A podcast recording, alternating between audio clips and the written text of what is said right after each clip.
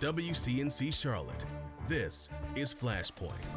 Thanks for joining us here on what is a special edition of Flashpoint. I'm Ben Thompson. This week, we are looking back at the big year in politics, from investigation into Charlotte City staff to a historic election across the country. Over the next 30 minutes, we'll share with you some of the news-making moments from here on Flashpoint and from the dedicated reporting of our WCNC Charlotte team. First up, this upcoming week, Senator elect Ted Budd will take office. We sat down with him back in October as he was fighting to keep North Carolina's Senate seat red. What would your plan be to help decrease inflation while acknowledging this is not a U.S. specific problem? Inflation is a worldwide problem right now. So you have essentially two sides of the equation. You have the interest rate side, which of course the Fed's going to chase that until they slow down the economy enough. But go back to the definition of what inflation is from Milton Friedman too much money chasing too few goods. And so the Fed's going to do what they can on the interest rate side to slow down the demand. But you have to fix the supply side, and that's energy. A lot of that is uh, the hostile environment that Joe Biden has created uh, towards American energy production, including on day one, killing the Keystone Pipeline. Not only did that kill 10,000 jobs and more after that, it created a mismatch between the supply that they have of energy in Canada and our refining capacity in the US, which would have gone right out to people's gas tanks. It would have lowered the cost of fuel. It would have allowed groceries to get to store cheaper. It would allow farmers to plant less expensively and get food to, to, uh, to market even less, uh, less expensively. So again, we've got to get back to pro energy. We've got to allow people to get back to work and not discourage work.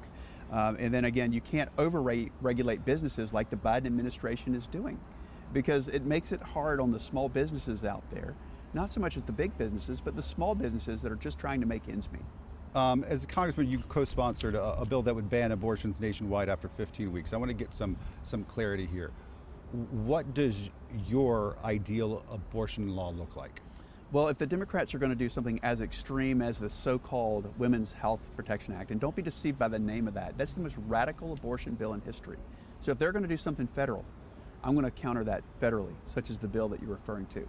But I'd much rather it be like what the Supreme Court said that it needs to go back to the states. Uh, any exceptions for life of mother, rape? I've, I've always, look, I'm pro life, and I have been long before politics, and I've always been about supporting life, including the life of the mother. Uh, exception for rape?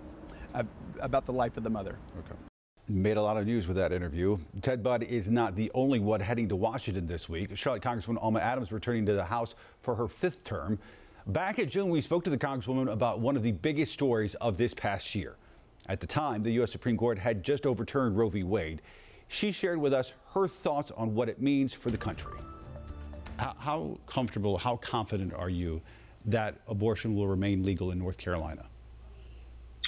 Well, I'm. I, I, just believe that uh, uh, women are going to stand up. People, men and women. Uh, so, I mean, I you know, a lot of it's going to depend on, I guess, who's in the legislature.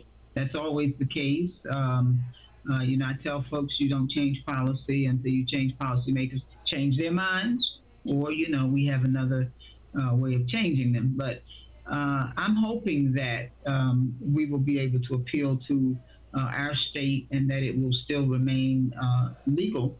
Uh, but you know, it, it, but I think if, if, people continue to speak out and speak up, uh, that um, we get folks um, uh, prepared for this fight because it is going to be one. Um, um, hopefully, we'll be able to maintain it.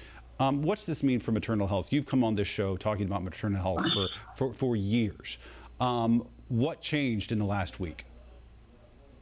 Well, that means that uh, uh, black and brown women are those who will be impacted the hardest, I, I believe. Uh, those who live in rural areas, those who have lower incomes and can't afford to cross state lines for care, uh, young people, LGBTQ people, and, and uh, women in abusive re- relationships. Uh, but we know that um, we already have concerns about um, um, black women and the fact that, that, we're dying at higher rates in terms of giving birth, etc. Uh, this is going to exacerbate the problem. So um, I'm concerned about that as well. Um, you know, if you if you have the funds, if you can travel, uh, and, and that kind of thing, then you don't have to worry. But so many people don't have that and uh, won't have it. And so it's going to uh, impact um, uh, these women probably at greater degrees than others. Again, the Congresswoman back in June of this past year. Well, this weekend, another interim superintendent getting ready to take charge of CMS after yet again another big shakeup throughout this year. You might remember back in April, the school board fired Earnest Winston and chose former Hugh Hattabaugh as a temporary replacement. As WCNC Charlotte's Shamarria Morrison explains, now it's time for another temporary leader to take over, and this time it's Crystal Hill. Hill will start in her role as interim superintendent on January 1st. I've always been um, laser focused on doing my very best in whatever role I was in, and that's what I plan to do um, today as I was named interim superintendent. Um, there is a lot of work that needs to be done. Hill replaces current interim superintendent Hugh Hattabaugh. He's stepping down at the end of the month to take care of his sick father. He was supposed to serve through June of next year. Hill has worked closely with Hattabaugh and was hired under his tenure. She's been working really side by side with Dr. Hattabaugh to take the board's goals and guardrails and really operationalize them throughout the district. Before coming to CMS, Hill was at Cabarrus County Schools, where she was the assistant superintendent of curriculum and instruction. And when you look at her academic background and um, her resume, um, she's you know she brings a really strong skill set. But most importantly, what she's shown us in her work is um, is has just been a tremendous ability to take the vision and the values that we've put out there and carry them from the boardroom to the classroom. Hill says, like Hattabaugh, her job is to make the time between now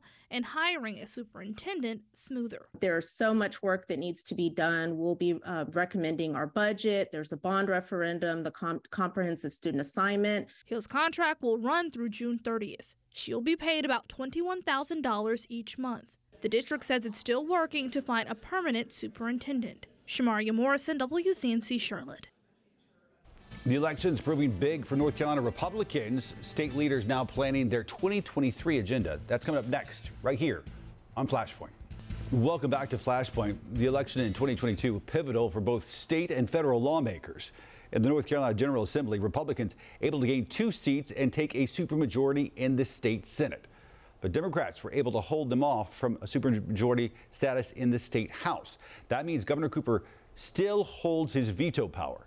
WCNC Charlotte's Chloe Leshner explains what that means for the next two years. Some state Democrats tell me they think the next two years could be tough. Democrats were able to keep Republicans from getting a supermajority in the House, but only by one seat. However, legislators on both sides of the aisle tell me they're hopeful they'll still be able to work together to pass important legislation for North Carolinians. Republicans now hold 30 out of 50 state Senate seats, the two thirds they need to have a supermajority. Brad Overcash won Tuesday night, keeping District 43 in Gaston County Republican. We've seen a lot of uh, great initiatives that the people of North Carolina have wanted uh, to be stalled, quite frankly, by the lack of a veto proof majority. And we're going to be uh, allowed to have state government that works for the people uh, without that type of that type of that type of problem. Senate Democrats like Natasha Marcus are concerned about the implications this could have. We saw last time Republicans had a supermajority in the General Assembly, some of their worst instincts go unchecked. Um, HB2 comes to mind immediately, was, which was not only terrible for Mecklenburg County and a slap in the face of Charlotte voters who wanted some non discrimination um, ordinances to go into place here, but was bad for our entire state's economy, our reputation. In the North Carolina House of Representatives, Republicans gained two seats and still have the majority, but not enough for a supermajority. That keeps Republicans from overriding Governor Roy Cooper's vetoes. But Representative Wesley Harris thinks it could get tense. We have one seat. That is the difference between Republican supermajority and and bipartisanship in North Carolina. And so there is going to be a lot of pressure on, on Democrats to hold firm next year. and make sure we can we can sustain Governor uh, Governor Cooper's Governor Cooper's veto when it when it comes to it, uh, because that's that is the only way we are going to get bipartisan compromises in North Carolina, which is which is what our people want. Uh, Since Republicans lost their supermajorities in both the House and Senate in the 2018 election, none of Cooper's vetoes have been overridden. Cooper tweeted North Carolinians voted for balance and progress when they stopped a GOP supermajority in both chambers. In studio, Chloe Leshner, WCNC Charlotte. And one of the people who will really play a critical role in setting the agenda for the General Assembly is House Speaker Tim Moore, one of the most powerful people in North Carolina politics. Back in November, we spoke with the Cleveland County state lawmaker to get a preview of the 2023 legislative agenda. You expect to take up Medicaid expansion next year. But as you know, it's been seven years. We're only one of 12 states without Medicaid expansion. You have a governor, Republican Senate willing to act now. This would now then push back expansion money another year on behalf of the hundreds of thousands of North Carolina residents that fall in that gray area that can't pay for private insurance but don't qualify for the state's unexpanded Medicaid plan. You, you know those folks are frustrated. What, what is the holdup when it comes to Medicaid expansion after all this time? Well, a couple things. One, you're not talking about a full year. This is November. We come back in session in the new session in January. So you're talking about a couple of months, is what you're talking about. Uh, I do think that it'll be an issue that we take up very soon in the session. Uh, really, and really, the disagreement that the, between the House and the Senate when it came to the expansion part was not so much the expansion itself, because as you and your viewers know, the House, or probably know, the House actually overwhelmingly passed a bill that would move forward with expansion. So we did that several months ago. Uh, the issue was that the, uh, the, the Senate was interested in adding a few other things to it that had to do with scope of practice for uh, medical practitioners, had to do with what's called the Certificate of Need law, which is a very important and very tough issue. So uh, those issues probably complicated it a little bit more than some of the others. But you know the parameters and the guidelines that, that we put in in terms of cost of, cost accountability making sure there's some kind of work requirement and of some kind so that folks don't abuse the system, and ensuring that if the federal match goes away, that the state will not be on the hook. Uh, those things are, are a part of what's being negotiated.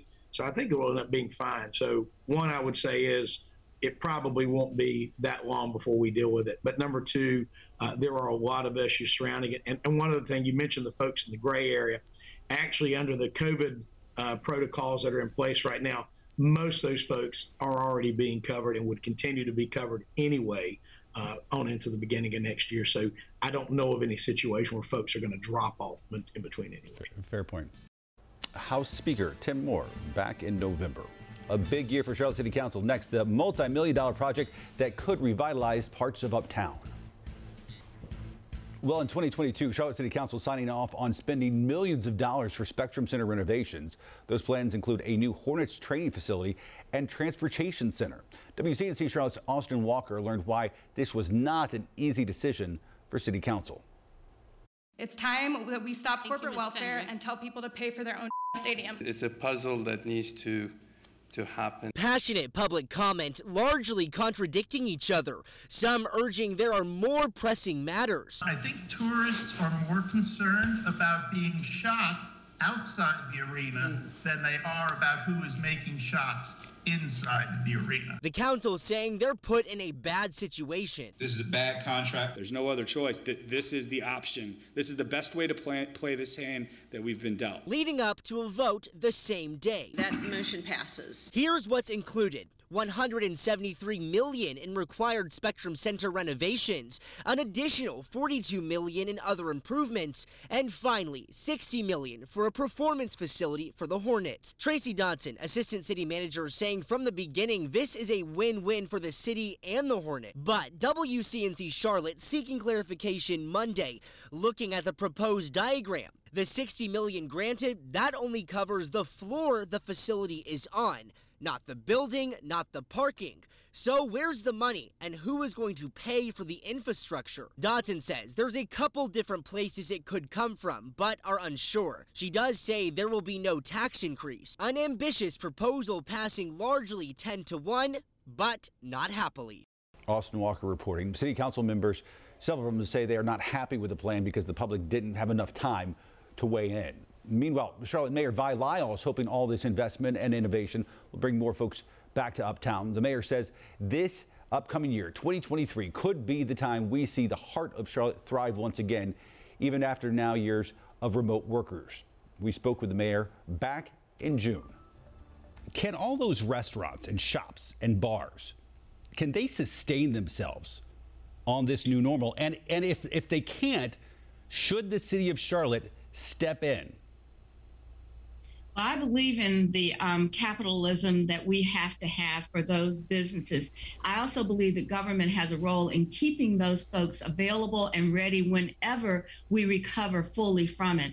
I, I see a different, um, perhaps downtown or center city, as you would say, is that I see the lunches coming back. I see the buildings coming back. And I also believe that what we'll do is see a gradual increase where businesses are making a decision to bring back 20%, 30%, and they're going to adjust as we move along. So we um, have been very fortunate to have um, Honeywell created a fund just to keep those dry cleaners, the um, gift shops, the flower shops strong and during the pandemic.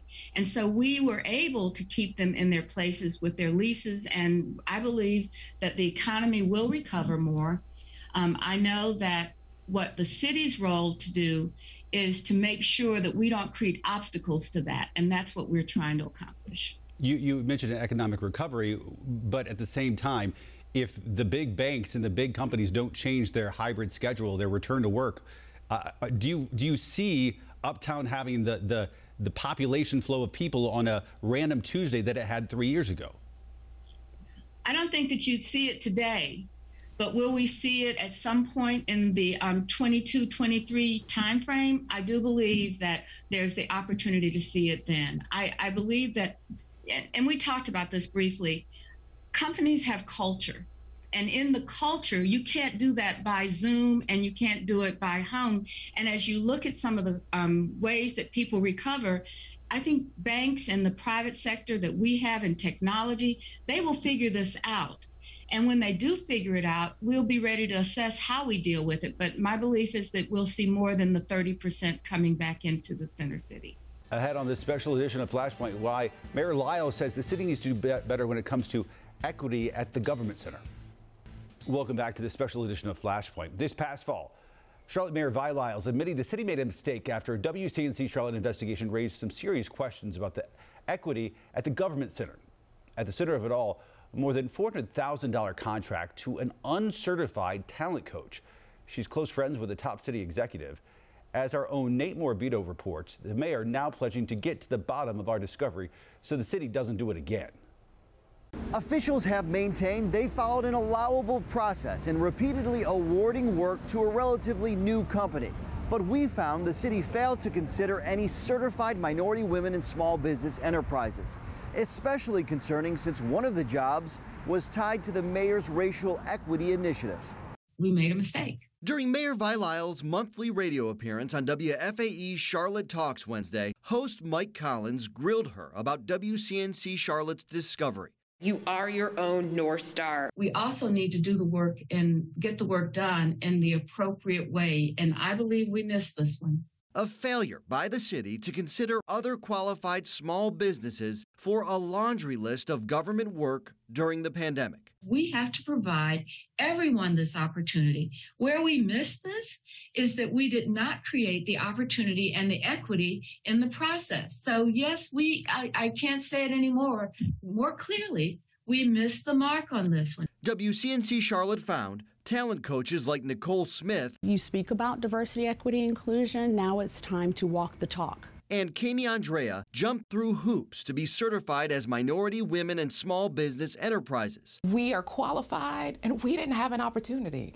Like, that is the thing that upsets me and disappoints me. And I know I'm not the only one only to learn the city failed to consider them and others for $417,000 worth of jobs, most tied to the Economic Development Department, including an equity related internal consulting gig. Instead, that work went to Evolution owner Tori Stevens, whose upcoming bridal party includes the city's Assistant Economic Development Director. I can't say whether or not the leadership um, made this decision intentionally or unintentionally, but we will try to determine how to not do it again. When questioned by WCNC Charlotte, the Economic Development Director and Assistant City Manager defended all of the work, telling us the Assistant Director wasn't involved in the hiring of her friend. All of the jobs doled out in smaller increments over the course of more than two and a half years. Can you understand why some people feel taken aback by this? Well, I would say that we stand beside the process that we went through on this. The mayor said while the process used by the city is legal, the end result doesn't align with Charlotte's values. She also said excluding the executive from Stevens' hiring probably wasn't good enough. When it got to a certain amount, there should have been a bell that would go off that says, hey, no, this isn't consistent with our policy. The mayor has already asked the city manager to investigate. During her radio appearance, she didn't rule out the possibility of an audit as well. Nate Morabito, WCNC Charlotte. What a year it has been. We'll see you back here next week. In the meantime, have a happy and safe new year.